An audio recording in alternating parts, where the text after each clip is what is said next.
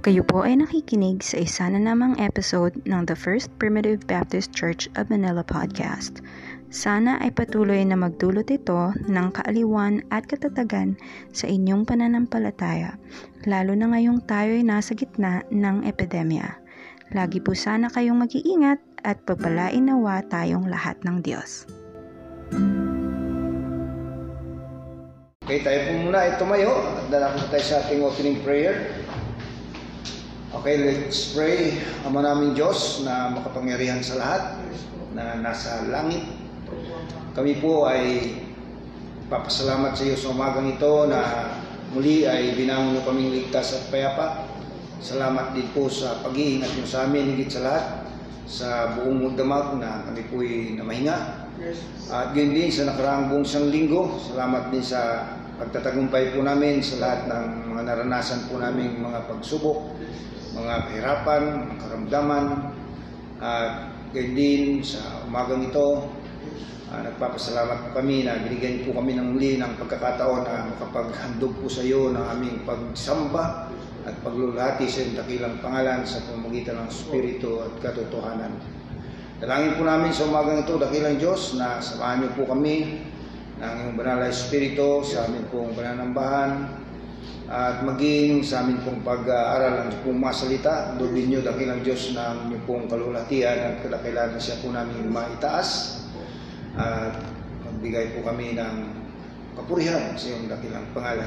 Dalangin din namin sa mga kapatiran mula po sa oras na ito sa kanila pong mga tahanan habang kami po ay nasa home quarantine ay ingatan niyo po silang lahat at uh, dalangin ko po na sa umagang ito sa amin pong uh, paghandog ng pananambahan sa iyo at maging sa amin pong binubuo na mga preaching na siyang loobin po niyo na makaabot sa kanila sa pamamaraan ng social media.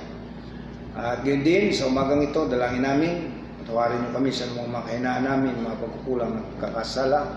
At sa panahon po ito ng uh, enhanced uh, community quarantine na kami po ay naririto na may social distancing.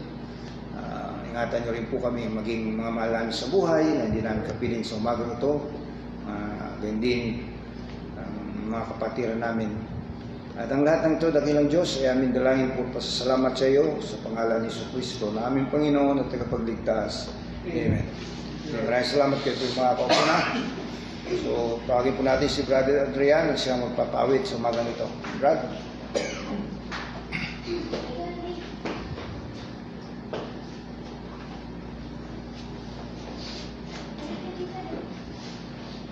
Po natin uh, ating songbook sa song number 25. 25. Anda ba? One to five. Tuway. Kita niyo? Amen. Come the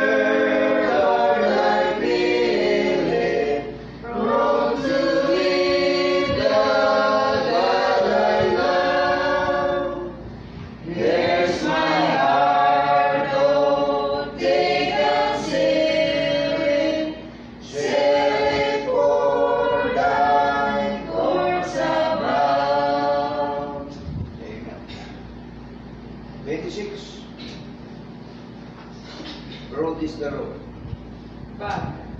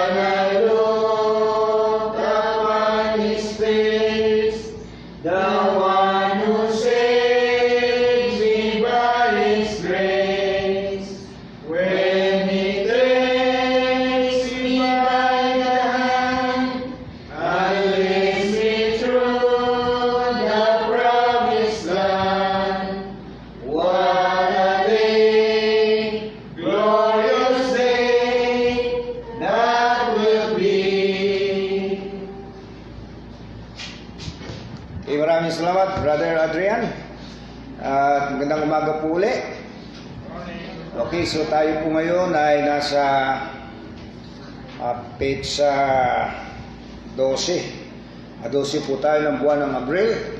At ito po ngayon yung sinasabi po ng sanlibutan na Easter Sunday. O, o tinatawag po nila na linggo ng pagkabuhay. O, at makita po natin sa mga panahong ito, ah, ang buong mundo po ay nagsiselebrate ng ah, Easter Sunday no? sa kanila pong mga sarili-sariling tahanan dahil hindi po sila pwedeng mag ah, ganap ng ah, ritual. So, sa atin po, hindi po tayo sumusunod dyan sa kanila pong mga katuruan na yan sapagkat uh, kung atin pong pag-aaralan ng banal na kasulatan, eh, yung pong Easter Sunday na yan, hindi po yan siniselebrate ng ating mga ninunok o mga magulang natin, ang mga propeta o mga apostles muli noong unang panahon, ng kapanahonan ni Apostol Pedro. At ang lahat ng iyan, base po sa mga sulat ng ating mga sinaunang magulang ay puro tradisyon lang ang pinagmulan. But anyway, tayo po'y tuloy-tuloy na. Uh, tayo po'y uh, mag-aaral ng salita ng Diyos. Hilingin po natin sa Pastor Ricky na magbigay po sa atin ng word of encouragement sa umagang ito mula po sa salita ng Diyos. Pastor, welcome. God bless ulit.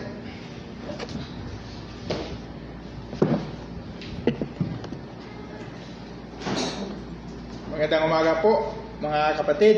Amen. Magandang umaga naman.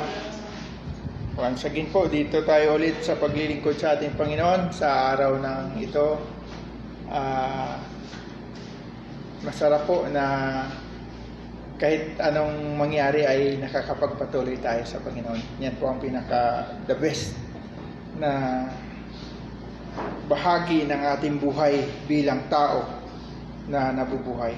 At ah, napakabuti po ng Diyos. Maraming salamat po sa ating Pastor Doming na siya po yung namumuno dito. At ah, nakikita po natin na tayo bilang mga lingkod ng Diyos, ano ba ang ating buhay sa Panginoon? Tayo po ay isa lamang sabihin natin eh halimbawa sa lahat ng mga naglilingkod din sa Diyos. Nakikita natin marami tayong mga ah, nakikita sa buong sanlibutan na iba't ibang paglilingkod. Kagaya niya mga nababanggit ng mga ibang paniwala na ngayon ay araw ng pagkabuhay. Subalit nakikita natin na ang lahat ng mga nangyayari sa sanlibutan kung titignan natin sa Biblia ay hindi nagkaka, nagkakatugma kagaya ng paglingkod sa mga Diyos-Diyosan, yung pag-alaala ng kamatayan ng Panginoon na ginagawa nilang ritual, yan po ay tapos na lahat. Sabi nga ng kasulatan, ibinabalik lang natin sa kahihiyan ang ginawa nila na paggawa nila na pagpatay sa ating Panginoon Jesus. Ang kamatayan ng ating Panginoong Jesus ay siya yung nagtaya ng lahat ng kahihiyan ng kanyang buhay para ialay sa kanyang mga hinirang na makikita natin ito ay nagbigay sa atin lahat ng kaligtasan. Ito hindi ay ito ay hindi nagbigay lamang ng pag-asa na sinasabi ng iba. Ito ay kaligtasan tiyak ang ginawa niya. Once and for all, sabi sa Hebrews eh, tayo ay tinubos niya. Kaya napakaganda po ng mga ng mga sulat ng Panginoon sa atin o ng Biblia na binigay sa atin na kung saan nakikita natin ang kanyang kasaysayan na napakaliwanag. Subalit, yan ay pag tinalakay mo, napakahabang oras po niyan. Siguro, baka kukulangin yung tatlo o apat na oras pag tinalakay mo lahat itong kasaysayan. Kung manonood ka nga lang ng mga palabas sa sa TV, makikita mo mayroong mga siguro ilang oras kaya pinuputol-putol na lang nilang pagpapalabas. Pero nakakakuha tayo ng mga ano diyan, ng mga sabihin na natin siguro hambing o kahawig sa mga nangyari kay Christ. Pero nakikita ko mayroon mga hindi parihas. Kasi kung minsan nagpapabor sa mga director, siguro nagpapabor sa mga uh, writers kung sila ay may pinapanigang stand o nakatayuan sa pananampalataya. By the way, po, lahat po yan ay uh, nakikita natin na ang Diyos ay may binigay na Biblia na siya nagpapaalaala sa atin. At dito ay tiyak na hindi po tayo maliligaw. So ngayon po, mga kapatid, uh, sundan ninyo ako at uh, bubukas tayo ng ating mga ang ating uh, Biblia. Kung mayroon kayo dyan, uh, subaybayan nyo po. Magbukas tayo dito sa Aklat ng Korinto. Sa Corinthian, 1 Corinthians chapter 10. Yan, uh, buksan natin at babasahin natin yung sinasabi sa 1 Corinthians uh, chapter 10. Basahin natin ito uh, hanggang sa verse 11.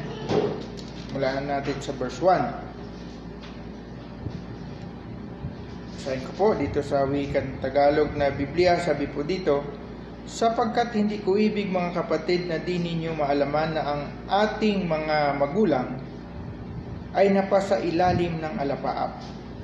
At ang lahat ay nagsitawid sa dagat.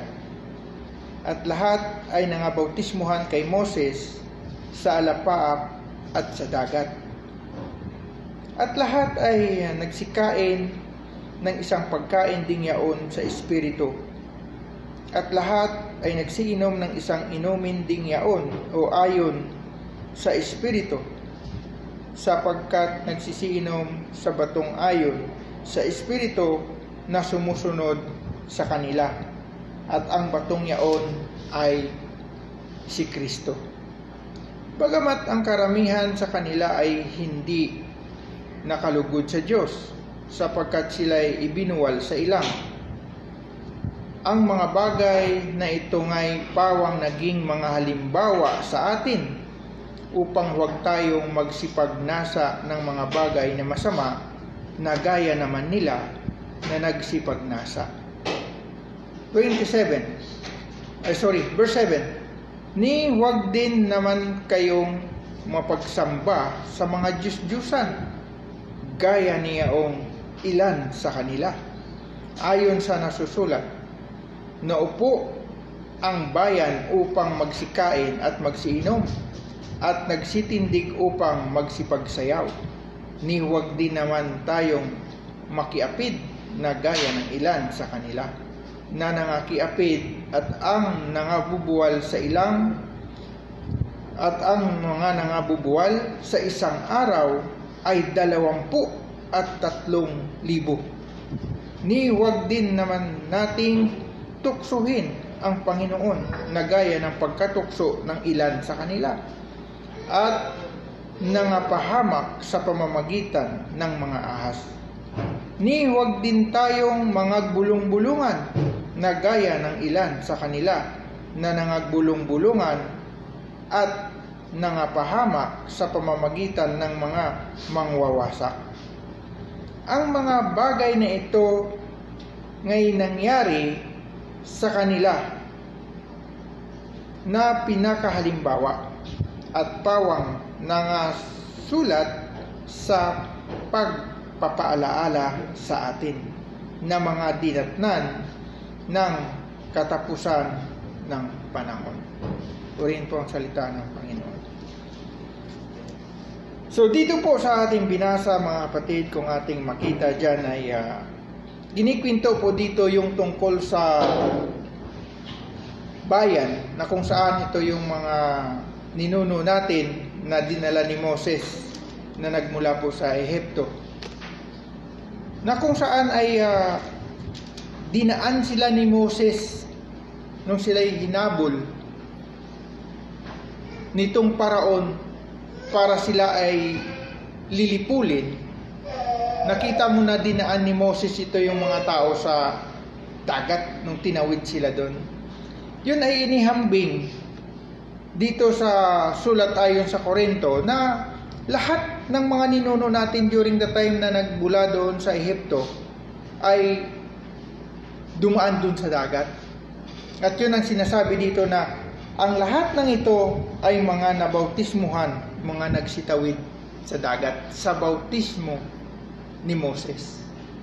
So kung saan makikita natin dito, ang Diyos ay nagpapaalaala palagi sa atin na lahat ng dumaan doon, ibig sabihin, dumaan yun sa bautismo. Ibig sabihin, ang bautismo kung ating titignan ay hindi nagbibigay ng kaligtasan, subalit nagbibigay ng authority to member sa iglesia.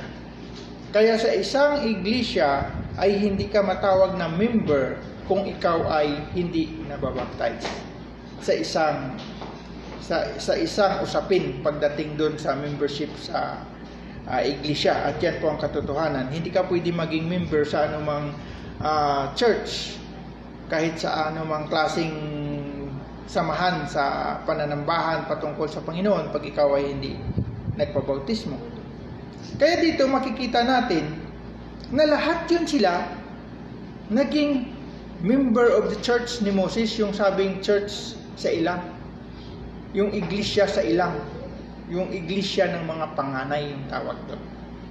Kaya po dito natin makikita, either sa atin din, na lahat tayong mga nagiging member sa isang iglesia o sa church, pinapaalalahanan tayo na maging sa atin kung anuman ang nangyari doon sa mga hindi sumunod na maging na mga naging kasama ni Moses ay pwede pwedeng mapapahama.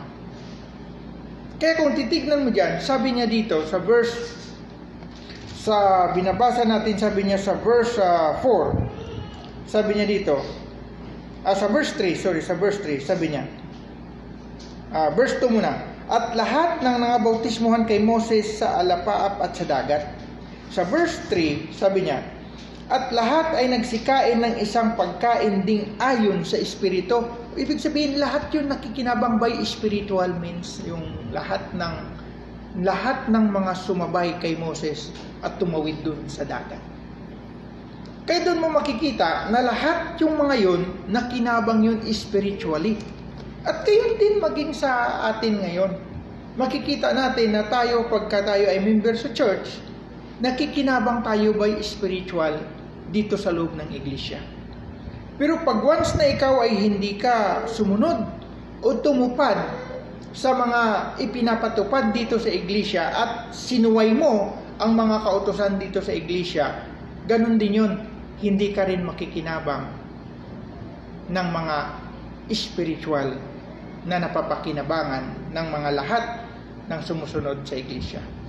Unang-una, pagka hindi ka nagpapahalaga sa iglesia, hindi mo sinusunod ang kautosan ng iglesia, pwede ka ng iglesia i-takwil o sabihin na natin eh, dis, disfellowship ka. Hindi mo na mapapakinabangan yan. Or, or, or kung ikaw man ay hindi madi-disfellowship pero gumagawa ka ng mga bagay na hindi naaayon sa kautusan ng Diyos dito sa loob ng iglesia, hindi ka pa rin makikinabang ng mga spiritual kagaya ng mga pagpapala ng Diyos hindi mo makakamit yan pag hindi mo sinunod ang kautosan dito sa loob ng iglesia. Kaya sinasabi niya rito sa verse 5, ah sorry, sa verse verse 4, sabi niya, at lahat ay nagsisiinom sa isang inumin ding ayon sa Espiritu sapagkat nagsiinom sa batong ayon sa Espiritu na sumusunod sa kanila, sabi niya. At ang batong ay at ang batong yaon ay si Kristo. Isipin mo during that time si Christ nag nag uh, uh, sumama na dun sa kanila. Si Christ ay uh, nagiging yung bato doon na nagbigay ng tubig sa kanila na yung pinalo ni Moses ng kanyang baston na naglabas ng tubig sa, sa ilang o sa disyerto na pinapakinabangan nila na mapagkuhanan ng tubig. Yun po ay si Jesus Christ yun. Ang tubig doon na ininom nila, spiritual yun, hindi siguro literal na tubig yun kasi sabi nga, si Kristo eh. Kasi si Christ sabi niya, ako ang salita. 'Di ba? Sa sa John, sabi niya diyan, nabanggit niya. na si siya yung ah, siya yung salita, si Kristo. Kaya nga sabi niya eh, ah, ang berbo o yung salita ay sumasa Diyos at ang berbo ay Diyos. So doon natin makikita na pwede yung mga salita na yon na pinapakinabangan nila kay Moses, yun yung salita na napakinabangan nila galing kay Jesus Christ during that time. Kaya dito maliwanag na sinasabi niya dito sa verse 5. Bagaman ang karamihan sa kanila ay hindi nakalugod sa Diyos. Bakit? Kung makita mo, yung karamihan sa kanila hindi sumunod kay Moses. May against sa kanya. Na kung saan ay ah, laging tinutuligsa ang kanyang mga mga mga pinapatupad na iniutos ng Panginoon.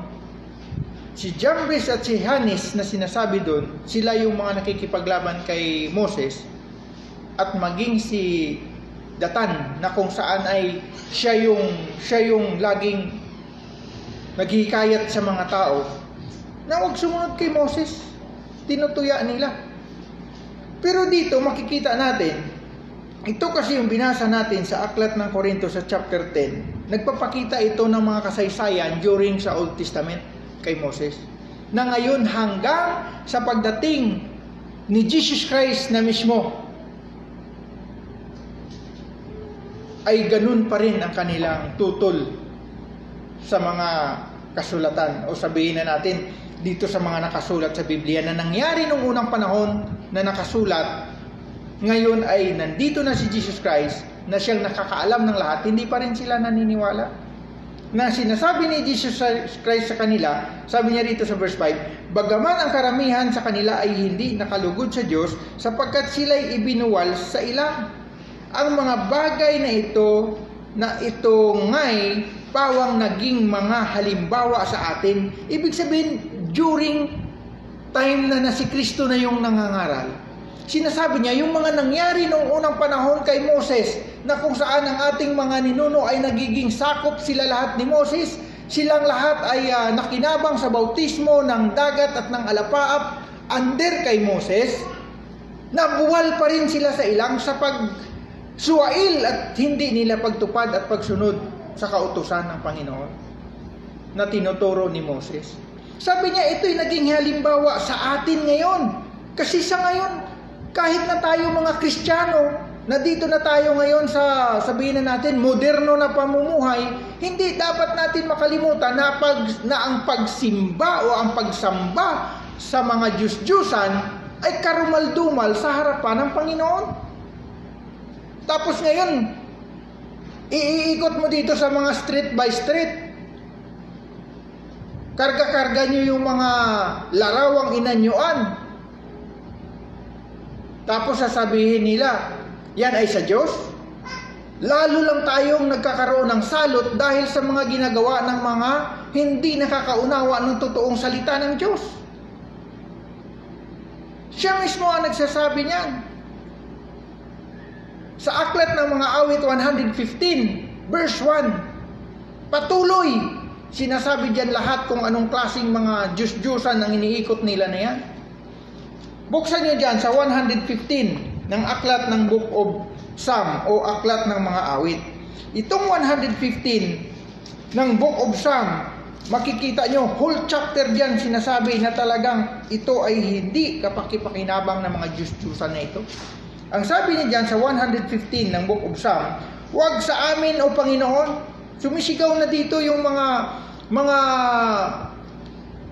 totoong nakakaunawa ng salita ng Diyos. Sabi niya, huwag sa amin, O Panginoon, huwag sa amin, kundi sa iyong pangalan ay magbigay kang karangalan dahil sa iyong kagandaang loob at dahil sa iyong katotohanan. Bakit? sasabihin ng mga bansa, saan nandoon ngayon ang kanilang Diyos? Totoo yan, ngayong sa pakapanahunan na ito, lahat ng mga leader ng bansa naghahanap ng katotohanan kung saan ang totoong Diyos. Dahil gusto na nila humingi ng tulong dahil sa nangyayaring pandemic ng sakit na ito ngayon. Pero hindi nila nakikita. Bakit? Tinakpan ng kanilang mga mata at hindi nila nakikita at ang kanilang mga tainga nakikinig ngunit hindi nila napag-uunawa ang sabi sa aklat ng mga awit sa 129 ah, sorry sa 29 verse 10 so makikita mo dyan na tayo bilang mga Kristiyano na naunawaan natin ito, naghihinagpis tayo bakit hindi nila ito napag-uunawa. Naging example ito sa atin ngayon, kagaya ng sinasabi sa aklat ng mga Korintyan. Example ito sa atin na nakita na natin noong unang panahon kung paano sila binuwal sa ilang sa pag hindi nila pagsunod. Na nagtayo sila ng, uh, ng gintong baka para sambahin at anong ginawa sa kanila? Sinunog sila ng Diyos. Kaya dito ngayon, ganun pa rin ang ginagawa nila hanggang sa kasalukuyan. Kaya yung salot na ito na dumadating para ito puksain ng mga hindi sumusunod sa Panginoon. Kaya sinasabi niya dito sa 115, Huwag sa amin, Panginoon, huwag sa amin. Kaya sabi ng mga bansa, saan nandoon ngayon ang kanilang Diyos? Dahil sinasabi dito ni Moses, dito sa kay David. Anong sabi niya rito? Sa aklat ni David, dito sa 115 verse 3 ng aklat ng mga awit, Ngunit ang aming Diyos ay nasa mga langit. Yang ginagawa, sabi niya, kanyang ginagawa ang kanyang iibigin. Yan ang ating Diyos. Ginagawa niya ang gusto niya. Hindi yung gusto ng mga tao. Kaya dapat sumunod tayo. Hindi tayo lalot gumagawa ng ating gusto. Dapat sumusunod tayo sa Diyos kung anong inuutos ng Diyos sa atin. Kung bubuksan mo yung mga social media ngayon na napakaraming mga pagpupuri sa Diyos at panalangin, subalit sinasama nila ang mga Diyos-Diyusan nila. Yan ang pinakamasakit sa lahat. Kaya dito sinasabi niya rito sa verse 4, ang kanilang mga Diyos, ito yung mga Diyos nila. Ang kanilang mga Diyos-Diyusan ay pilak at ginto, yari ng mga kamay ng mga tao. Sila'y mga sila may mga bibig ngunit hindi nila hindi sila nakakapagsalita. Mga mata mayroon sila ngunit hindi sila nakakakita. Yun po ang Diyos-Diyosan nila. Karga-karga nila kasi hindi nga makalakad. May itay nga, pero hindi nakakarinig. May mata, hindi nakakakita. Kaya sabi niya sa verse 6, sila'y may mga tainga, ngunit hindi sila nakakarinig. Mga ilong ay mayroon sila, ngunit hindi sila nakakaamoy. Mayroon silang mga kamay, ngunit hindi sila nangagkakatangan. Mga paa ay mayroon sila, ngunit hindi sila nangagkakalakad. Ni nangagsasalita man sila sa kanilang ngalangala. Anong klaseng Diyos yan daladala nila? Kaya sabi niya dito sa verse 8, ang nagsisigawa sa kanila ay magiging gaya nila o bawat tumitiwala sa kanila. Isipin mo yun. Ibig sabihin, pagka yan ay pinaniniwalaan mo, nagiging bingi ka na rin. Pag pinaniniwalaan mo yung mga Diyos-Diyosan na yan, nagiging bulag ka na rin. Sa katotohanan. Kasi sabi niya, ang bawat tumitiwala sa kanila ay nagiging kagaya nila. Sabi niya sa verse 8, O Israel, tumiwala ka sa Panginoon, siya'y kanilang saklulo at kanilang kalasag. Ang sinasabi diyan. Ang mga Israelites na to kasi, hindi to sila naniwala. Kaya ang sabi dito sa binasa natin, sa ating uh, uh, tema dito sa Aklat ng mga Korintyan, sabi niya dito sa verse uh, verse 7, Niwag din naman kayong magsisamba sa mga Diyos-Diyosan, gaya niyaong ilan sa kanila. Ayon sa nasusulat, naupo ang bayan upang magsikain at magsisiinom at nagsitindig upang magsisipagsayaw. Niwag din naman tayong makiapid na gaya ng ilan sa kanila na nangkikiapid at ang nangabubuwal sa isang araw ay dalawampu at tatlong libo, 23,000 ang nabubuwal sa isang araw lang. Isa atin ngayon, maririnig mo na yan. Pag tinignan mo yung mga balita, sa ibang bansa ang nabubuwal sa isang araw, baka mahigit pa 23,000 sa buong mundo ngayon. Kaya may mga mass grave na. Na tinatambak na yung mga patay doon dahil hindi na kaya ipalibing maging ng kanina kanilang mga pamilya. Kaya po dito natin makikita mga kapatid na itong Diyos-Diyosan ay isa itong salot na wag natin dapat pagkatiwalaan. May totoong Diyos tayo. Kaya po dito makikita natin na maging dito sa sulat sa aklat ng mga Korinto, ang nabubuwal ay dalawampu tatlo libo sa isang araw. Ibig sabihin, noong panahon pa, mayroon ng ginagawa ang Diyos na ganyan. Pag hindi ka talaga sumunod. Kaya sinasabi niya rito, sabi niya, sa ating uh, tema, sa verse 8, sabi niya, ah, sorry, sa verse 9, ni huwag din naman nating tuksuhin ang Panginoon na gaya ng pagtukso ng ilan sa kanila at nangapahamak sa pamamagitan ng ahas. Alam nyo, itong ahas na to, nagsasign kasi ito ng devil. Napapahamak talaga ang tao pagka once na hindi mo sinunod ang Panginoon. Lalo ka lang lalapitan ng devil o ng demonyo pag hindi ka humiwalay sa mga Diyos-Diyosan na yan. Kaya nagtataka ako eh, ang mga tao, natakpan na ang kanilang mga mata. Ang kanilang mga tainga, hindi na po nila yan nakikita. Kaya dito, makikita natin na talagang naging bulag na silang lahat. Ha? Na sinasabi niya sa aklat ng mga awit na ang kanilang tainga ay hindi na nakarinig. Tapos maging dito sa aklat ng Matthew sa chapter 13 verse 14 kung makikita nyo dyan ito yung sinasabi ni Isaias sabi niya dito Matthew chapter 13 verse 14 itong Matthew na isinulat ay ganun din yung sinulat niya yung mga nakita niya rin during the time ng kapanahunan pa nila ni Isaiah sa Old Testament. Pero nandito nakasulat hanggang sa Book of Matthew. Kasi ang pinapangaral noon at ang pinapangaral during kay Christ at present ni Christ noon, hanggang ngayon, pareho lang. Ibig sabihin walang pagbabago. Ang salita ng Diyos ay hindi nagbabago.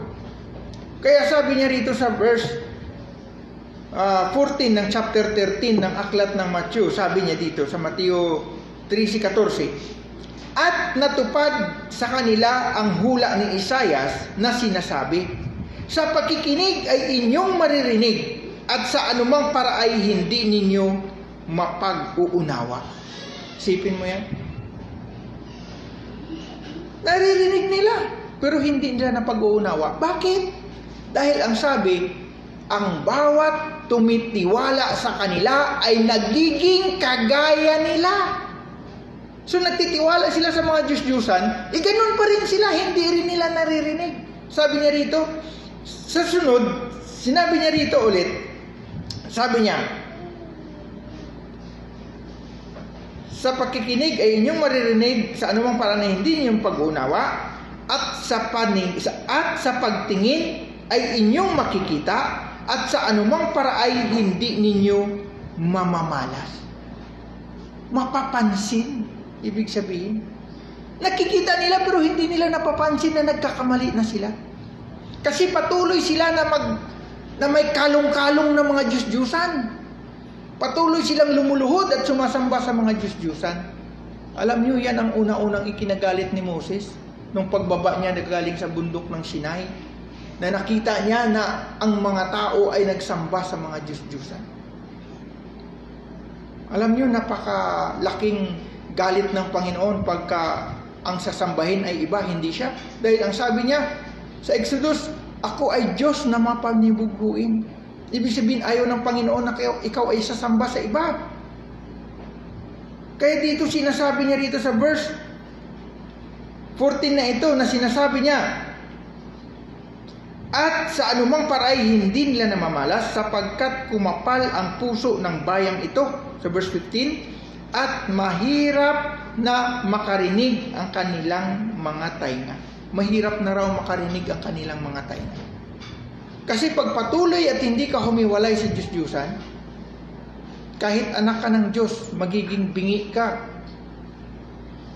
Itong mga dumaan ito lahat, kahit member ka ng church, kita mo si Moses, member lahat ni Moses to, dumaan lahat ito sa bautismo ng alapaap at dagat. Uminom sila lahat sa tubig na binigay ng bato na kung saan nagpakilalang si Jesus Christ. Sabi doon. Pero makikita mo, lahat sila ay hindi nakarinig. Mayroon pa rin, sino yon? Yung mga nagsuwail, yung mga lumalabag sa kautusan. Sila yung mga hindi nakarinig, hindi na nakakita. Dahil yun ang binibigay na dulot nitong Diyos-Diyusan, sabi sa 115 sa aklat ng mga awit. Kaya hanggang dito sa Korinto, itinuturo sa atin. Kaya ang sabi niya rito, sabi niya rito sa chapter 10 verse 10 ng aklat ng mga 1 Corinthian, Niwag din kayong mga bulong-bulungan na gaya ng ilan sa kanila na nangagbulong-bulungan at nangapahamak sa pamamagitan ng mga mangwawasak. Itong mangwawasak, ito po yung gumagawa ng gumagawa po ng mga nagbubulong-bulungan. Ito po yung dulot nito. Ibig sabihin nagbulong-bulungan, makikita mo yung tao na nagmumurmur o kaya yung tao na hindi nagsasabi ng totoo pag nagtalikod ka lang saka magsasabi ng totoo anang kung anong ayaw niya sa'yo hindi prangka. At saka ito yung mga taong mahilig mag chismis. Bulong-bulong yan eh. At darating dito ano mangwawasak. Dahil pagka nagkabulgaran na ay wala na. Wasak-wasak na kayo. Iwasan yan sabi ng Panginoon. Kaya sinasabi niya dito sa verse 11, sabi niya, ang mga bagay na ito nga ay nangyari sa kanila na pinakahalimbawa. Ibig sabihin, kanino hinahalimbawa ito? Sa atin na mga Kristiyano. Kaya kahit saan tayo naroon ngayon, lalong-lalo na itong panahon natin na hindi na tayo makakapagtipon, magpakalakas tayo sa Panginoon.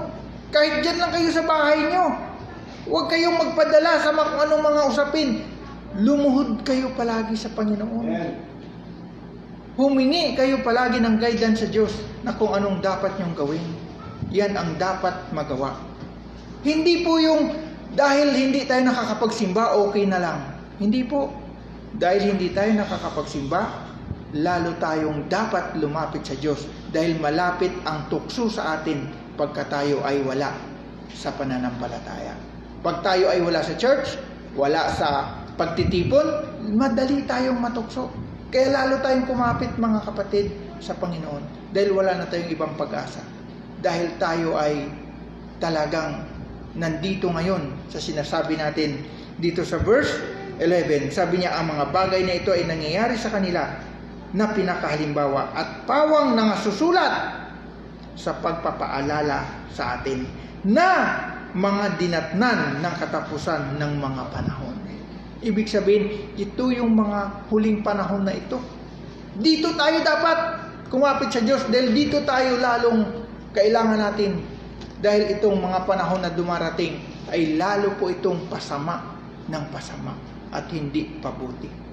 Kaya tayo dapat lalong magsikap na kung paano tayo dapat lumapit sa totoong Diyos, hindi sa mga Diyos-Diyusan. Dahil yung mga Diyos-Diyusan na yan, kung minsan sabi ng iba, wala na kasi kaming ano eh, mapagsimbahan. Eh dumaan dito yung mga nag-iikot ng ano, sige, dito na lang kami kasi pare-pareho lang naman yun eh. Bakit? Dahil hindi niya inuunawa kung paano dapat magpuri at magsamba sa Diyos. Kahit wala kang santo-santo dyan, pwede ka naman lumuhod at mag manalangin sa Diyos. Nang direkta doon sa Panginoon. Huwag ka na dumaan kay Maria, kay Kalungsod, kay San Roque, kay sino pa yun? Dami nilang dinadaanan. Pag sila'y nananalangin. Alam niyo kung bakit? Lalong nagagalit ang Diyos sa halip na matuwa sa iyo. Dahil sa halip na siyang sinasamba mo, sinasamba mo pa. Yung mga nilalang kaysa lumalang. Sabi ng Corinthian. Huwag nyo sambahin yung mga nilalang. Sambahin nyo yung lumalang. Ipasalamat nyo lahat sa Panginoong Hesus. Ang lahat ng mga nangyayaring ito na ito ang pinakapaalaala sa atin. Kahit itong COVID-19, paalaala sa atin yan. Alam mo bakit nangyari ito? Binigyan tayong pagkakataon na makasama natin ang ating pamilya, hindi ka lalabas ng isang buwan sa bahay mo, kasama mo pamilya mo, may time ka na ngayon magmuni-muni para sa Diyos. Kasama ng ating mga mahal sa buhay. Yan ang pagkakataon kung busy person ka, kung wala kang ginagawa, lagi ka walang time, hindi nakapagsimba, may pasok ng linggo, may pasok ng Merkulis, lahat ng araw pinapasukan mo para mabuhay ang pamilya mo. Ngayon, binigyan kang pagkakataon, isang buwan para purihin mo ang Diyos na kasama ng iyong pamilya. Kaya salamat sa Panginoong Hesus na binigyan niya ng pagkakataon ang bawat isa sa atin. Kaya lahat ng yan ay pinapasalamat ko sa Diyos na sana tayong lahat ay magiging isang ulirang tagatupad at tagasunod sa utos ng ating Panginoong Hesus. God bless po sa ating lahat. Magandang umaga. Maraming salamat po. Thank you, Pastor. Salamat po. Okay. Ah, salamat po, Pastor Ricky. At narinig po ninyo ang ah, mga pagbilin mula po sa banal na kasulatan. Bilang tayo po ay mga followers ni Jesus Christ, talaga naman ah, hindi tayo followers ng sanlibutan. Pagkamat tayo narito sa sanlibutan, pagdating sa pang-spiritual, ah, tayo ay tinuturuan upang ah, tayo ay magtagumpay sa sanlibutan. Okay, siguro tayo po muna ay umawit na isang awit. Tilingin natin si Brother Adrian na isang awitin.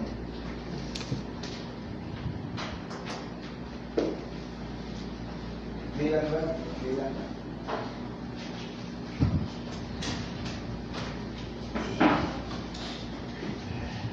po natin sa song number 145. Verse 3 and last stanza. I know. I know.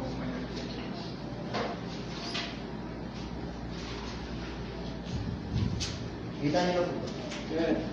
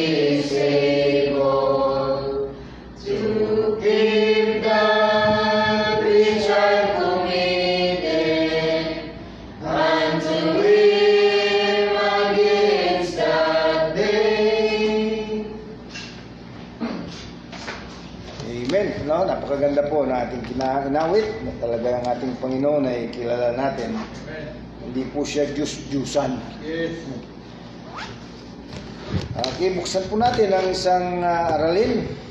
Dito po tayo sa Book of Acts.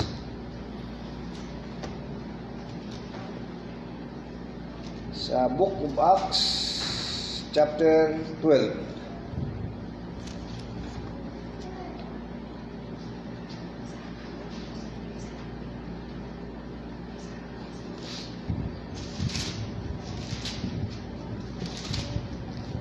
Okay, sa Book of Acts chapter 12, kung niyo pong nakita, babasahin ko po sa baybayan ninyo. Ah, mula po dito sa verse 1 hanggang verse 4 lang po tayo. Okay, ah, babasahin ko po. Verse 1 ng Acts chapter 12, Nang panahon ngang yaon ay inunat ni Herodes ang kanyang mga kamay upang pahirapan ang ilan sa iglesia at pinatay niya sa tabak si Santiago na kapatid ni Juan. At nang makita niya na ito'y ikinatutuwa ng mga Hudyo, ay kanya namang ipinagpatuloy na hulihin si Pedro. At nooy mga araw ng mga tinapay na walang libadura. At nang siya'y mahuli na niya, ay kaniyang inilagay siya sa bilangguan at siya'y binigay sa apat na tag tig-apat na kawal upang siya'y bantayan na inaakalang siya'y ihaharap sa bayan pagkatapos ng Paskwa. No? Paskwa. Ito po ay ah, ang pagkakabanggit po rito sa verse ah, 4 ng wikang Ingles. And when he had uh, apprehended him, he put him in prison and delivered him to poor quaternon of soldier to keep him, intending after Easter to bring him forth to the people. So natin dito yung lalagayan po ng iglesia. Pagkatapos po nung ah, mahuli po nila ang ating Panginoon at ah, kanila pong pinatay ito pong mga mananampalataya na ito na mga mga banal ah, apostol ng ating Panginoon ay pinagdiskitahan din po nila. At ang sabi po dito ah, pinatay ni Herodes sa tabak si Santiago no? At pagkatapos ah, kinatuwapan tong mga Hudyo na ito na hindi mga mananampalataya sa ating Panginoon ah, hinuli uli si Pedro no? At eh, inaasahang siya ay ah, iharap kay Pilato uh, ihaharap kay Herodes no? Sabi rito sa araw ng ah, Paskwa ang sabi diyan to keep him intending after Easter to bring him forth to the people. Nakita natin itong uh, kalalagayan po ng mga mananampalataya na yung po kasing word na Easter, ah, ito po yung aking ah, napag-aralan, na ito isang basis lang na mababasa sa New Testament. At ito ay ah, nasa chapter 12, verse 4 lang ng New Testament. At itong word na Easter, ah, ito po ay nasa King James Version mulang mababasa sa 1611, no? King James Version. Ito pong word na Easter ay ah, ang translation po nito mula po sa mga salin ng Bible dito sa New Testament ay nasa ah, 28 times, no? Marami. Pero ang pagkakasalin po nito sa New Testament is ah, Passover o Paskwa, no? Hindi po ah, Easter. Ang meaning po ng Easter, they translated po sa Greek word na Passover.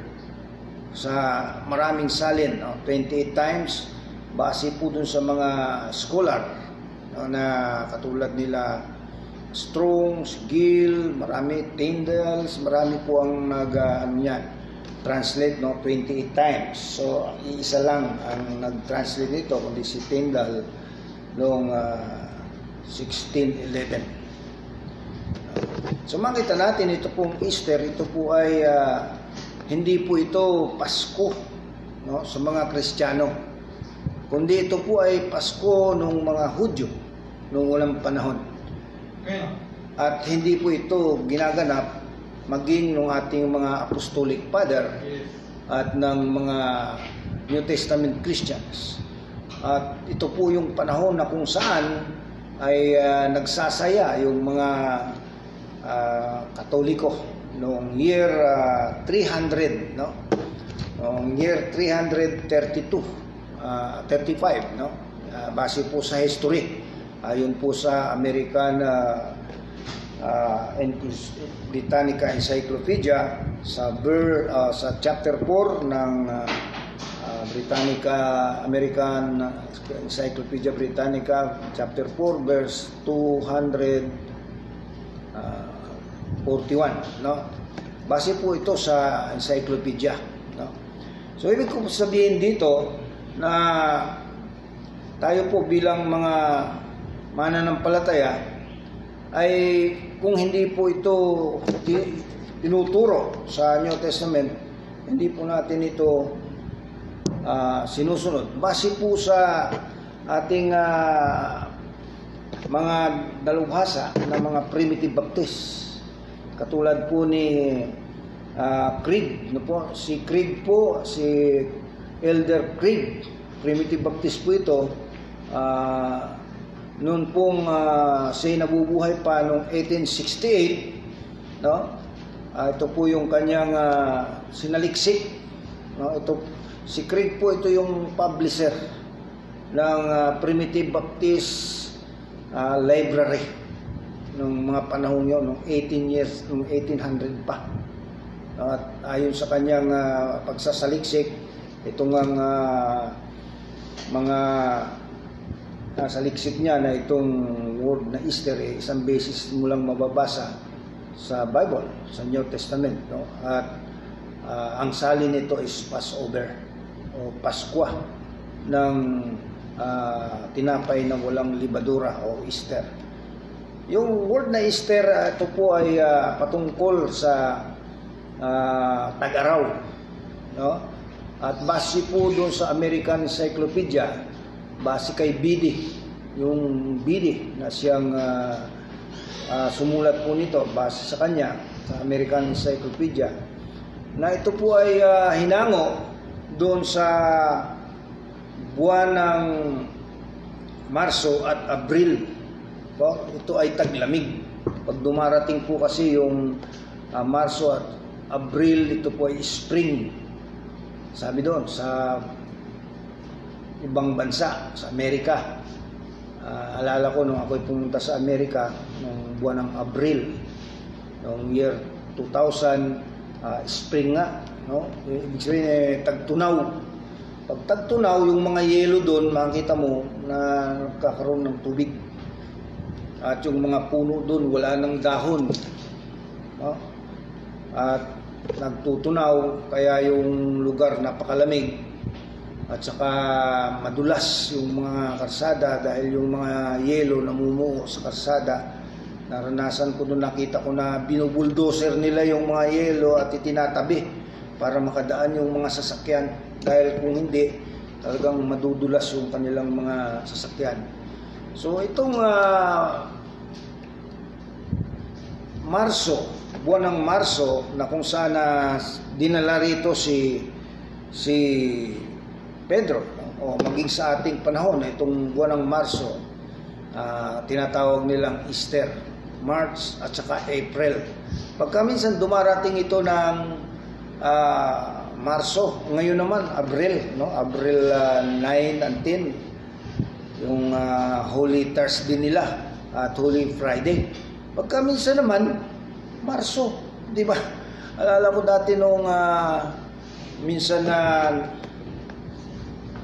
maraming taon na nakakaraan, buwan ng Abril. Di ba? And itong nakaraan, ah, ano ba yun? Tama, Abril nga. Nung nakaraang birthday namin, nung mga nakaraang taon, eh, Week din. Di ba? Noong March 22 and 23, pagkatapos yung Huwebes Santo at Biyernes Santo, kasunod lang nung birthday namin. Eh ngayon, wala na. Eh, itong nakaraang birthday namin, eh, ang nangyari naman, ni lockdown, quarantine. Kaya hindi tayo makaano. Ibig sabihin, na bakit ganun, no? Na hindi ah, hindi tiyak kung anong buwan yung salitang Easter. Pero ito ay sa taglamig. Kaya ang taglamig ay dumarating talaga in between ng March at April. Base po dun sa mga original po nito.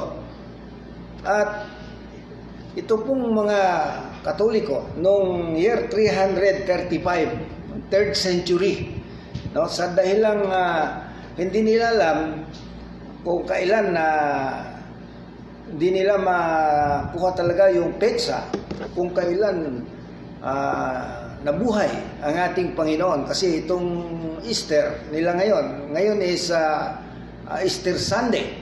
Na kung saan sinasabi nila ito raw yung Pasko ng pagkabuhay ng ating Panginoon ngayon kung ating pag-aaralan sa kanilang kalendar bakit hindi tiyak no kuminsan yung ating Panginoon nabuhay ng Marso kuminsan Abril meron bang ganon Ah, di ba? Yung Pasko ng pagkabuhay. At ang may kagagawan po nito ay si ah, Constantine the Great. Anong year 335, base po sa American Encyclopedia. Ako'y naniniwala sa history, yung American Encyclopedia medyo mas mataas po na uri ng mga ah, pag-aaral yan. Kaya makikita mo kung meron kayong American Encyclopedia, yung sinasabi dyan talagang mga may basihan, no? May mga may kung saan nakasulat ng mga unang panahon ng mga aklat.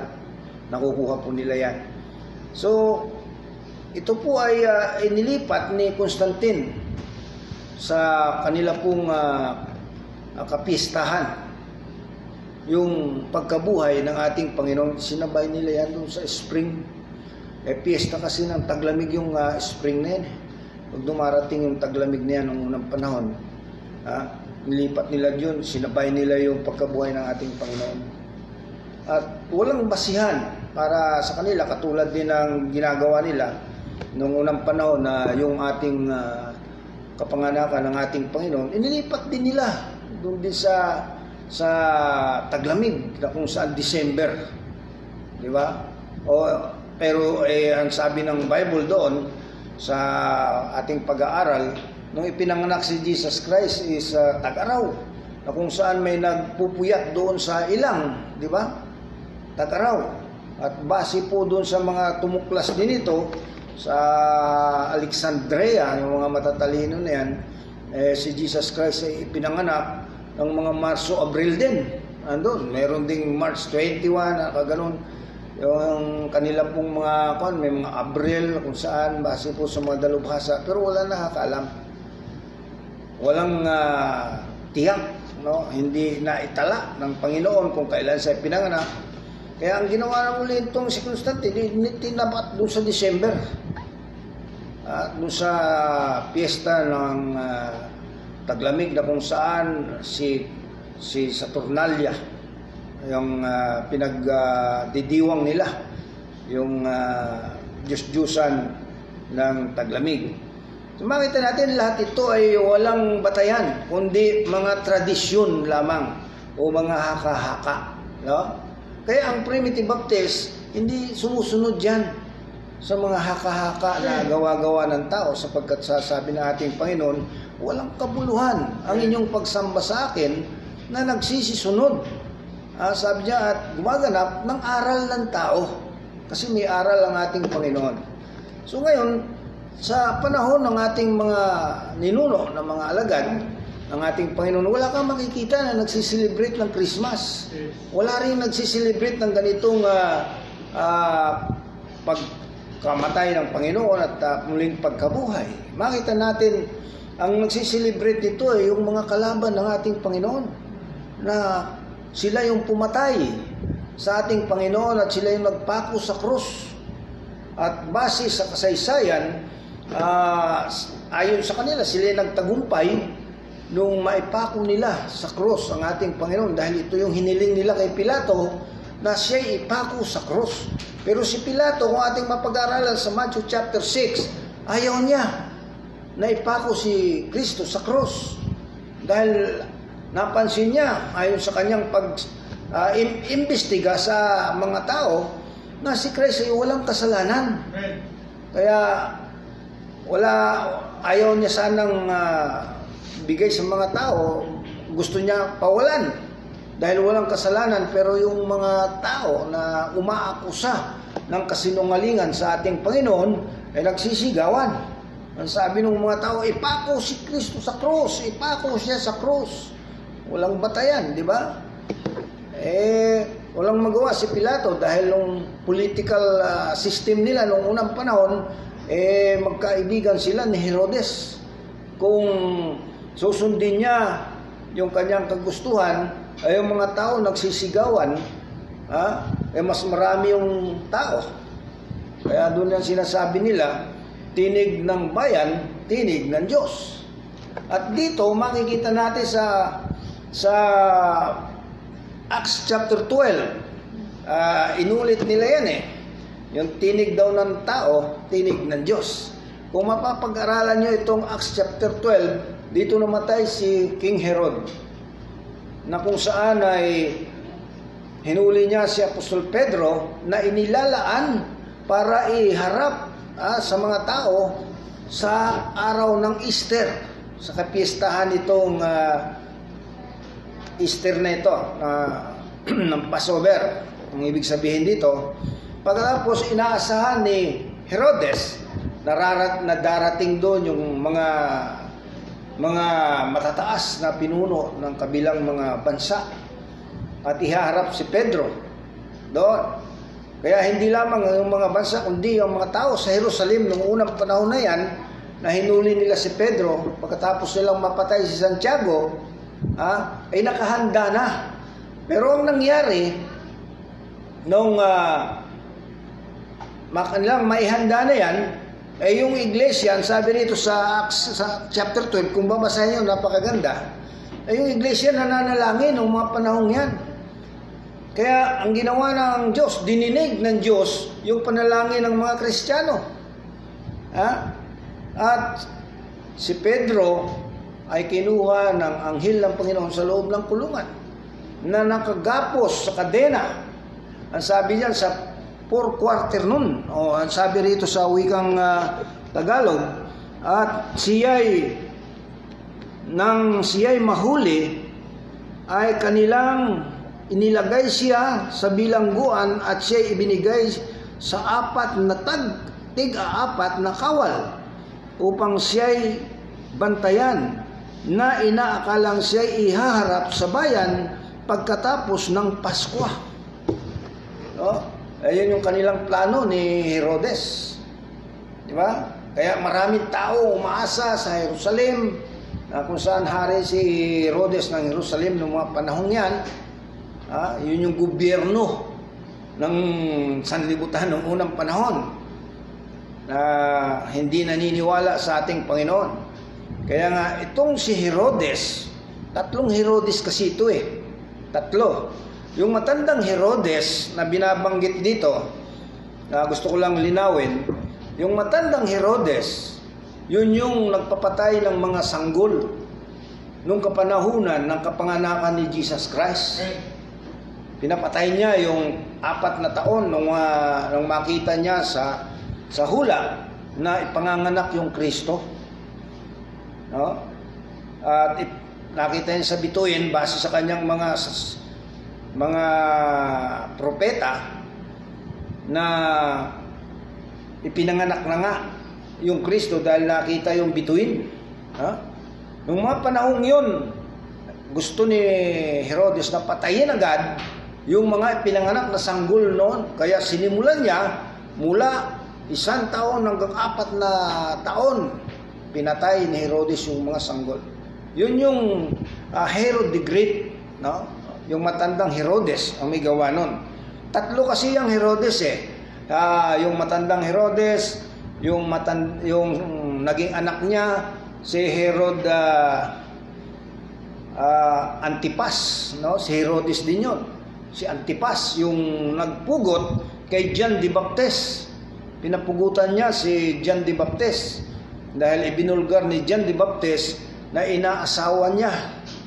Ha? Yung ah, kapatid. Yung kapatid ni Herodes na yan na ah, Antipas.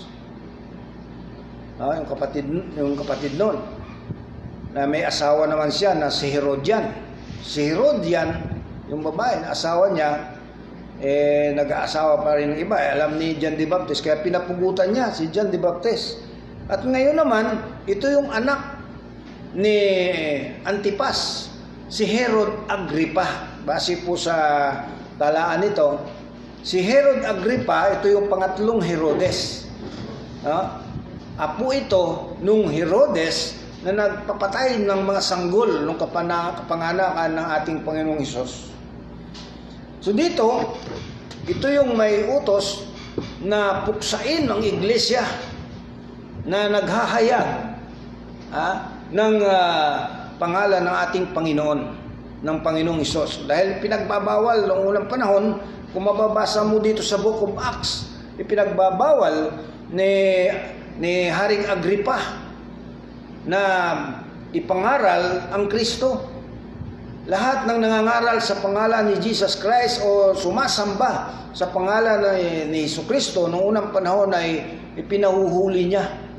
No? Kaya nga ito si Apostol Pedro, kaya nga ito si Santiago, ipinapatay niya. No? Pinapatay niya si Santiago, dalawa kasi yung Santiago sa Bible.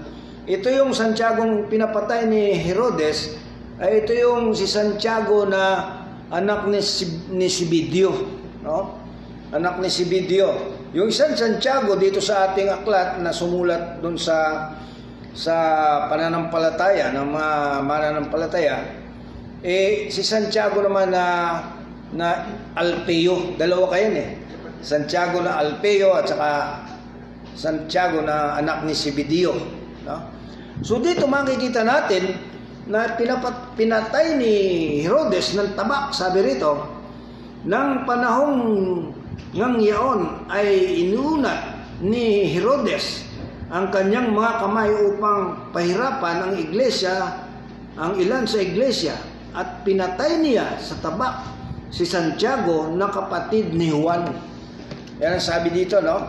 So makita natin at nung sabi niya, at nang makita niya na ito'y ikinatutuwa ng mga Hudyo, ay kanya namang ipinapatuloy na hulihin si Pedro at nooy mga araw ng mga tinapay na walang libadura. No? Ito yung uh, step, no? Sabi niyan, at nang siya'y mahuli niya, ay kanyang inilagay siya sa tiga-apat na bilangguan, no? sabi ron, taga-apat na bantay. Yung apat na quaternoon na binabanggit din sa wikang Ingles, ibig sabihin, gate ito eh. No? Taga-apat yung bantay. Ganun dyan, bantay kay Pedro. So, all in all, 16 yung soldier dyan. Di ba? 4 times 4 equals 16. Ibig sabihin, yan ang nagbabantay kay Apostol Pedro. Habang si Apostol Pedro nakagapos ng kadena. Di ba? Matindi. So, habang siya nakagapos ng kadena, binabantayan siya ng mga gwardiya na yan, eh, sino kaya ang makakapasok doon? Natural, pag ikaw ang gwardya, hindi mo papapasukin ng kahit sino na walang utos. Di ba? Pero, yung mga gwardya na yan, habang nananalangin ng mga mananampalataya, ha? dininig ng Diyos sa langit, ang sabi rito, at nakalas yung mga kadena, yung base sa history niyan, yung kadenang nakatali sa kamay, magkabilang kamay ni ni Pedro, nakatali doon sa kamay ng kawal. Yung kaliwa niya, ganun din. Kali, magka, magkabilaan. Para hindi makawala si Pedro. Ganun yan eh, pag hinuli ka eh. Di ba? Para ihaharap mo yan kinaumagahan doon sa kay Herodes. Pero ang nangyari, hindi na malayan nung mga gwardiya na yan na natanggal sa kamay ni Herodes, ni Pedro, yung kadena. Di ba? Ay, yung mga gwardiya walang naramdaman. At yung mga pintuan, yung gate na bakal, sabi rito, kung babasahin nyo, nabuksan. Di ba? Amen. So makita mo ang kapangyarihan ng ating Panginoon pag ikaw ay lingkod ng Diyos. Pag ikaw ay nasa Panginoon, eh, talaga namang walang sino man na makakapigil sa iyo. Di ba? Itong si Herodes, uh, itong si Apostol Pedro, dinala nila doon sa bilangguan na yan. Ah, kung inyong babasahin dito sa chapter 5 verse 18, dito rin yung dinalhan sa kanya nung una eh. Nung hinuli rin siya, kaya kilala siya ni Herodes.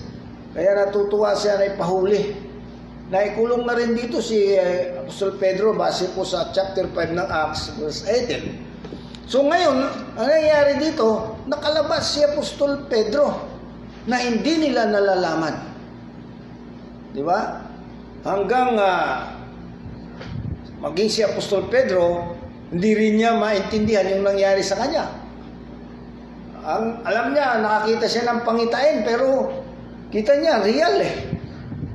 Na tinapik siya ng anghel sa tagiliran, sabi diyan, magbangon kang madali. Isuot mo ang iyong mga pangyapak at sumunod ka sa akin, sabi ng anghel ng Panginoon. So naniniwala tayo, yan yung anghel na ihinanda ng ating Panginoon, yung ating mga guardian angel. Kasi ang gawain ng mga anghel o mga guardian angel, para magbantay sa mga lingkod ng Diyos na kasulat dyan sa aklat ng Hebrews chapter 1 verse 14. No, bawat isa sa mga lingkod ng Diyos may anghel. Kaya hindi kayo magtataka kung ikaw ay anak ng Diyos. Ah, may nagbabantay sa iyo. 'Di ba? Pag ikaw ay anak ng Diyos, walang sino man na makapag uh, hahadlang sa iyo o walang sino man na gagawa sa iyo ng anumang ikasasama mo kung hindi papahintulot ng Panginoon. So makita natin ang nangyari habang naglalakad si Apostol Pedro nung makalabas na sila sa gate na bakal ah, sabi doon pumunta siya doon sa lugar na kung saan nandun nagkakatipon yung mga mananampalataya na nagsisi panalangin at kumatok siya sa gate at merong isang babae doon na nagangalang Ruda sabi doon, sa pagsilip niya sa git, nakita niya si Apostol Pedro.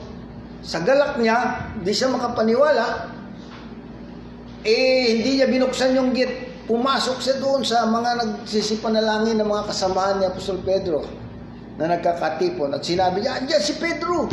Ang sabi ng mga kasamahan, sabi niya, nababaliw ko na. Sabi niya, sabi nila, ano yan? Sabi niya, anghel na ni Pedro yan kasi alam nila patay na si Apostol Pedro. Di ba? At nung ipilit nitong Roda na talagang si Apostol Pedro, eh kumakatok pa rin, pagbukas nila si Apostol Pedro ba? Di ba? Ayun, natuwa sila. At nung makita na si Apostol Pedro, sabi ni Apostol Pedro, kapayapaan sumayin niyo, sabi ni Pedro. Sabihin niyo ito sa aking mga kapatid at kay Santiago Noong mga panahon yan, hindi pala niya alam patay na si Santiago. Di ba? Eh, yung pa rin ang sinabi niya. Yun nakasulat po dito. Ibig sabihin nito mga kapatid, na yung mga alagad na ito ng ating Panginoon, kung inyong mapag-aralan sa Biblia, mga banal yan eh. Di ba? Mga lingkod ng Diyos yan. Pero maging sila, ha, hindi sila pumapayag na sila'y gawing tagapamagitan. Di ba? Pag si Apostol Pedro nung minsan ay lumuhod sa kanya, itong si si Cornelio. Ang ginawa ni Apostol Pedro, sabi, sabi niya kay Cornelio, bumangon ka, tumayo ka. Hindi ako karapat dapat na ikaw lumuhod sa akin, siya ako isang taong katulad mo rin. Di ba? Pero sa ating panahon, makita mo, sino-sino yung ginagawa nilang tagapamagitan ah, na kanilang niluluhudan. Andiyan dyan si ah, Pedro Calungsod at San, San Ruiz kung sino-sino ah, sa kanilang ah, pananalangin. Noong unang panahon, hindi ginagamit yan. At makita mo sa kanila, ni isa doon sa mga apostoles na mga alagad ng ating Panginoon, ng mga banal. Ha? Wala silang ginagamit na pangalan dyan. May narinig ba kayong ginamit nila si San Pedro? Binanggit nila wala. Si San Pablo ba binabanggit nila? Wala. Ah, kung sino-sino yung kanilang mga santo. Hindi nila tinatanggap ng mga santo yun eh. Bakit? Hindi nga nila tinatanggap si Kristo eh. Ng kanilang Panginoon eh. Pinako nga nila sa krus, hindi nga nila pinaniniwalaan ang ginawa nung mga panahon niya ni Herodes. Magkatapos na maipako si Kristo sa krus, pinapatay niya. Pagkatapos na maipapatay ang ating Panginoon nung mga panahon yan, ah, ang ginawa niya, pinalibing niya. Nung kanyang maipalibing ang ating Panginoon, pinabantayan niya rin ang mga gwardya. Ha? Pagkatapos pinatatakan pa yung libingan ng ating Panginoon. Pinababantayan sa gwardya. Eh kasi alam nila eh, na nakasulat na babangon ang ating Panginoon pagdating ng tatlong araw. Kaya ang sabi niya sa kanyang mga alagad, bantayan nyo. Baka nakawin. Pagkatapos eh, sabihin nila, nagbangon uli. Kasi alam nila eh. Binantayan ng mga kawal. Pagkatapos nung dating nung ikatatlong araw, panahon na na mabangon na ating Panginoon, bumangon. At dumating ang anghel sa langit na nagbukas ng libingan. At nakita ng mga gwardya. Ah, ang sabi ng mga gwardya na nagpatotoo, ah, base sa nakasulat, na yung anghel na naupo doon sa bilangguan, doon sa bilangguan, doon sa may pansyon, na nagpagulong ng bato, eh, katulad ng anghel na nag, sabi doon, nagliliwanag. Ah, at hindi sila makatingin. At di umano, ah, para silang nag-anyong patay. Sabi doon, di ba? Nag-anyong patay ang pagkakasabi sa Bible. Kung mababasa nyo sa Matthew chapter 26, mapapag-aralan nyo yan. Sa John chapter 20, mababasa nyo yan. Kaya, alam na alam nila ang nangyari na nagbangon yung Kristo. Pagkatapos din sa takot nila, hindi sila nakagawa ng anuman, nag-report sila doon sa mga matanda sa iglesia ng, ng Roma na nag-utos sa kanila ha, nag, na bantayan.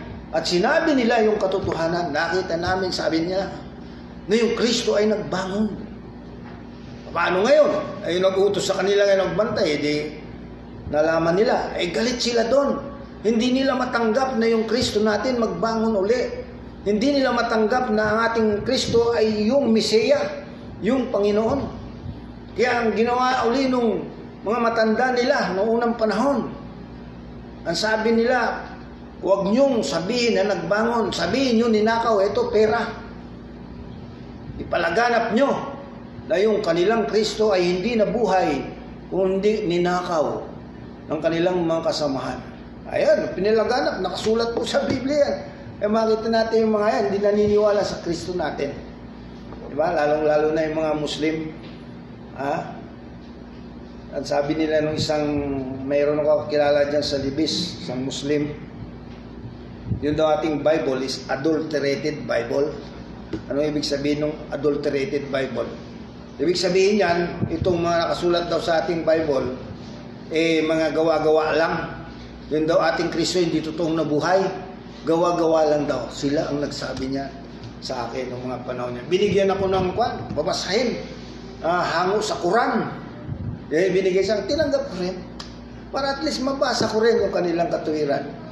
Meron silang mga question and answer doon. Binigay sa akin. Ibig sabihin, totoo. No? Alam nila. Alam, hindi nila matanggap ang ating Mesiya ay siyang Diyos. Kaya yung kanilang Diyos-Diyusan kasi mas mawawala eh. Di ba? So ang ginawa nila, yung ating Kristo na, nag, na nagbangon, ah, wala na doon sa krus eh. Di ba? Ibig sabihin, nagtagumpay tayo, ang sabi ni Christ, di ba? Ngayon, para huwag maniwala ang buong mundo na nagtagumpay tayo, yung krus na yan, pinako nila. Yung Kristo na yan, pinako nila sa krus at doon sa kanilang simbahan. Doon nakalagay yan. Na patunay ng kanilang pagtatagumpay. Kuha nyo? Kaya sila yung may dala-dala ng Kristo na yan dahil sa kanilang pagtatagumpay. Ngayon, ang ginagawa nila, ipinaparada nila yan. Pagdating ng mga mahal na araw, sinasabi nila na namatay at sabihin nila doon na muling nabuhay. Kaya may pista sila ng pagkabuhay. No? Pagkatapos, iba yung Kristo nila. Hindi yung Kristo natin. Ah, yung Kristo nila itim eh. Diba? Yung Nazareno, yung Black Nazaren, yun yung Kristo nila, hindi yung Kristo natin. Ba't ko nasasabi yan? Eh yun ang totoo eh. Hindi sila sumasamba doon sa Kristo natin na nasa langit eh. Ang sinasamba nila yung kanilang Black Nazaren. Sino ba yung Nazaren? Si Kristo yung Nazaren eh. Amen? Hindi umano sa kanila, na yung Kristo natin eh, sinakay sa barko, nahulog sa dagat, ah, nasunog yung barko, kaya itim na yung Kristo natin, base sa kanilang kasaysayan. Kaya kung tawagin nila ni Black Nazarene, pagdating ng tag-arawan, ang ginagawa nila doon? Ah, pinupunas yung mga panyo nila, di umano, ay naghihimala yung Black Nazarene. Ewan ko, siguro ayon sa kanila. Pero hindi ako naniniwala doon. Yung ating Kristo ay buhay. Amen? Yung Kristo natin, ang nagsabi sa atin, na kahit siya doon sa langit, dinidinig tayo. Kaya sabi ng Kristo natin, ibigay natin sa Kanya ang lahat ng ating kabalisahan sapagkat ipinagmamalasakit tayo ng Kristo natin. Amen?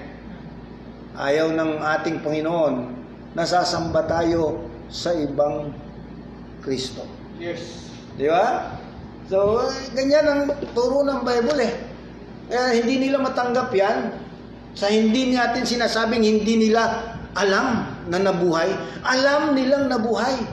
Hindi nila matanggap. Ayaw nilang sampalatayanan.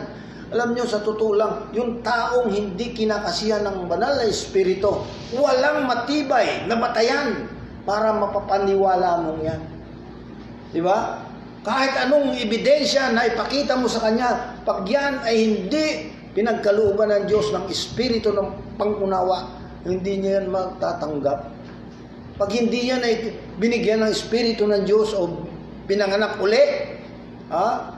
hanggat hindi yan binabago ng Panginoon sa pamagitan ng espiritu, hindi maniniwala yan kahit sa anumang patunay o ebidensya. Ah, katulad nung nakita nila, nagbangon muli ang ating Panginoon. Ah, alam nila yon pero ayaw nilang paniwalaan. Yun yung ebidensya na nakita nila. Ha? Minali pa nila, ayaw nilang paniwalaan. Kasi hindi nila matanggap. Ganon din yung mga tao na hindi pa pinanganak na muli. Kahit totoo yan, hindi nila matanggap. Dahil nakasulat sa Bible, ang taong ayon sa laman. Sabi lang sa uh, 1 Corinthians chapter 2, verse 14. Ang at ang taong ayon sa laman ay hindi tumatanggap ng mga bagay na espiritual sapagkat ang mga ito ay kamangmangan sa kanya. Sapagkat ang uh, mga bagay na iyan sabi diyan ay inuunawa sa pamamagitan ng espiritu. Di ba? Ibig sabihin diyan ha, kung wala kang espiritu hindi mo unawaan yan. Kahit na isulsul mo sa kanila yan hindi nila tatanggapin yan. Di ba So makita natin ang buong katotohanan. Kaya itong ginagawa nilang ito para sa kanila, ito yung kanilang sinasampalatayanan. Maging noong unang panahon. Pinagbabawal nila ipangaral ang Kristo at yung nangangaral sa pangaral ni Jesus Christ, yung ebanghelyo na yan. Ha? Alam nila ebanghelyo ni Jesus Christ, yung pinangangaral nitong mga alagad. Kaya galit sila dahil ayaw nilang tanggapin ng ating Panginoon. Kaya sa ating panahon, yung ibanghelyo na itong nakasulat, ha, sa kanila hindi ibanghelyo yan. Kaya nakasulat sa ating ebanghelyo, manalangin kayo ng ganito. Ama namin na nasa langit, no? Ibig sabihin ganun lang sabihin mo. Huwag kayong manalangin ng paulit-ulit nakasulat sa Matthew chapter 6. Katulad nung ginagawa nila, sabi ni Jesus Christ, sapagkat inaakala nila na sa kanilang pagsasalita ng maraming salita ay dinidilig sila ng Panginoon, sabi ni Jesus Christ. Huwag kayong makigaya sa kanila. Di ba? Anong tinuturo nila? Sampung ang Panginoong Maria na napupuno ko ng grasa, eh, ng grasya, sampung ama namin, na kung ano-ano. Sampu yan. Sampu-sampu. No, di ba? Tinuturo nila yan. Wala sa scripture yan. Wala sa Bible yan. At lahat ng kanilang mga ginagawang mga kapistahan na yan. Katulad ng kapanganakan ng ating Panginoon daw, December 25, no? Salungat sa Bible yan. Katulad nitong ah, pagkabuhay daw ng ating Panginoon, ah, may buwan ng Marso, may buwan ng Abril. Ah, eh, ano ba talaga? Di ba? Ay, yung Christmas eh, at yung 25 talaga nilagay nila yon. Di ba? Ting December 25. Eh, itong muling pagkabuhay ng ating Panginoon, eh, mahirap paniwalaan yan eh. Eh, maging noong unang panahon, hindi yan siniselebrate ng mga apostolic father natin eh. Kaya ginawa nila, buwan ng Marso, daw, buwan ng Abril, daw. Ayun na. Walang katiyakan. Ang tanging batayan ay tradisyon lamang at walang katotohanan. Kaya base sa Primitive Baptist Faith and Practice, ayon kay Elder Craig, noong 18th century, na nung nabubuhay pa siya, namatay siya noong 1961, si Elder Craig. No? Siya yung pub- publisher ng ah, Primitive Baptist Library. Meron tayong books niyan. Ah, ayon sa kanya, na binigay niya itong mga katotohanan to base sa kanyang nasasaliksik sa American ah, Encyclopedia Britannica na may mga record na binigay, eh naniniwala ako. Uh, diyan ang buong katotohanan.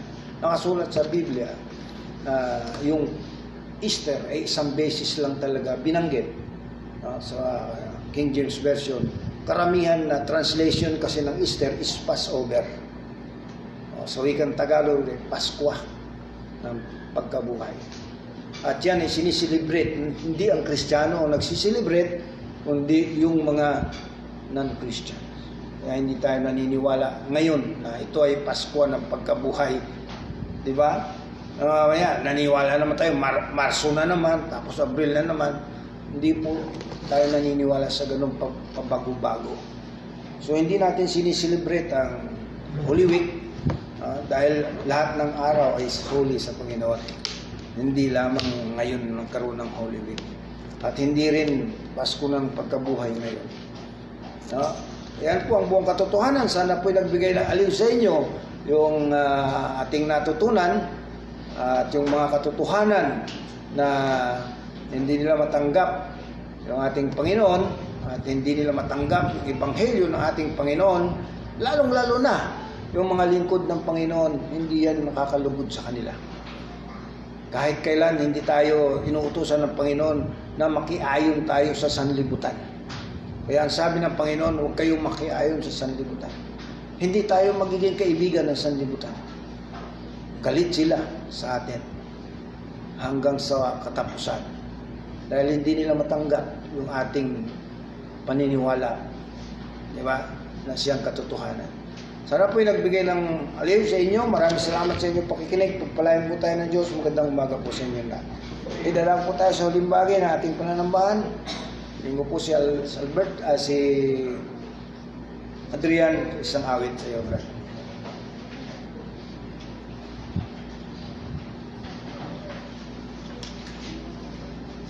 Buksan po natin ang ating songbook sa song number 500.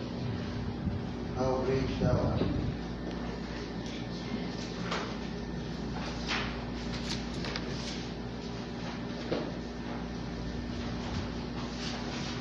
Kita niyo na po. Oh Lord my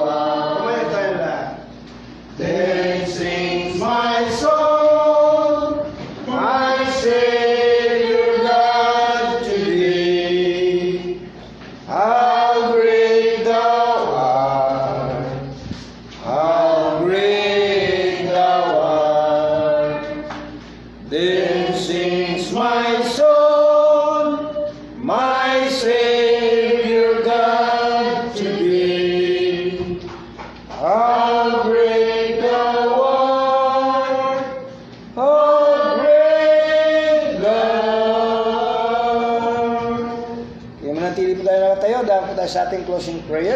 Okay, let's pray.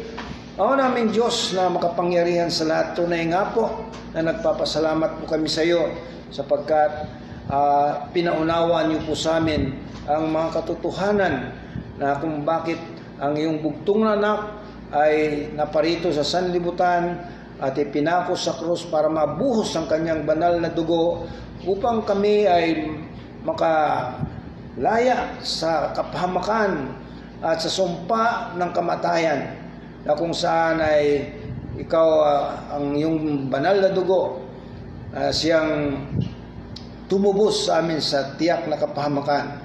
Kaya nagbigay sa amin ng walang hanggang kaligtasan at walang hanggang buhay. Kaya salamat sa aming pagkakaunawa sa mga ebanghelyo, sa inyo pong mga salita na makatotohanan. Kaya ka na bako sa cross upang ah, ipakita mo na ang ah, cross na yan ay siyang ah, tanda ng kautusan na kung saan naging sumpa para sa amin. Kaya tinubos nyo kami sa sumpa ng kautusan. Kaya wala na kami sa sumpa ng kautusan kundi kami ay nasa sayo na ah, sa iyong kautusan at sa iyong pag-ibig at sa biyaya na siyang nagligtas sa amin.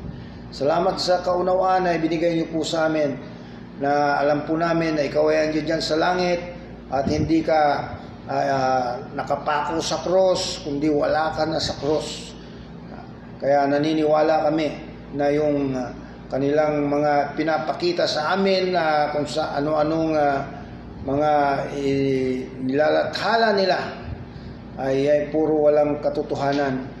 Kaya nagpapasalamat kami sa mga katotohanan mula sa iyong banal na salita naming pinag-aaralan na siyang nagpapatatag sa amin at nagbibigay sa amin ng katiyakan na darating ka, babalik ka upang kami ay iyong kunin at uh, patuloy nyo kaming iniingatan habang kami ay naririto sa sanlibutan.